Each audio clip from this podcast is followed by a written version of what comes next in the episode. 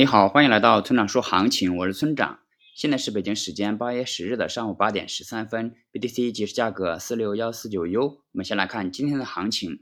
那 BTC 在昨天走了个微型反转，目前短期已重回多头趋势，强势程度可见一斑。结构上，上方压力四万八到四万九区间，一旦突破四万九千点，则会挑战五万一千点这一重要关卡。那下方支撑四万二到四万两千五百点区间。那趋势上呢？中期多头趋势，短期多头趋势。总结一下就是多头趋势。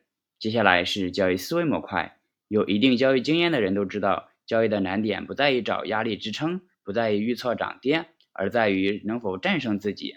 那很多刚接触交易的同学都对技术分析非常的上心，他们每天最喜欢寻找的就是能够预测和战胜市场的秘籍。但根据我的经验，这个市场上并不存在这些东西，一套最简单的交易系统足矣。剩下的就是战胜自己。那比如交易信号显示可以开单了，但这时候另一个你告诉自己等一等，听说还有利空没有落地，那现在开单很危险。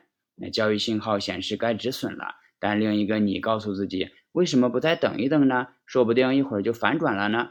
交易信号显示该止盈了，但另一个你又告诉自己等一等吧，说不定收益还能创新高。你看，无论在什么样的行情下。你总是在与自己作对，你总是相信自己告诉自己的，不相信客观存在的，但你从不轻易怀疑自己，这就是我们觉得交易很难的主要原因。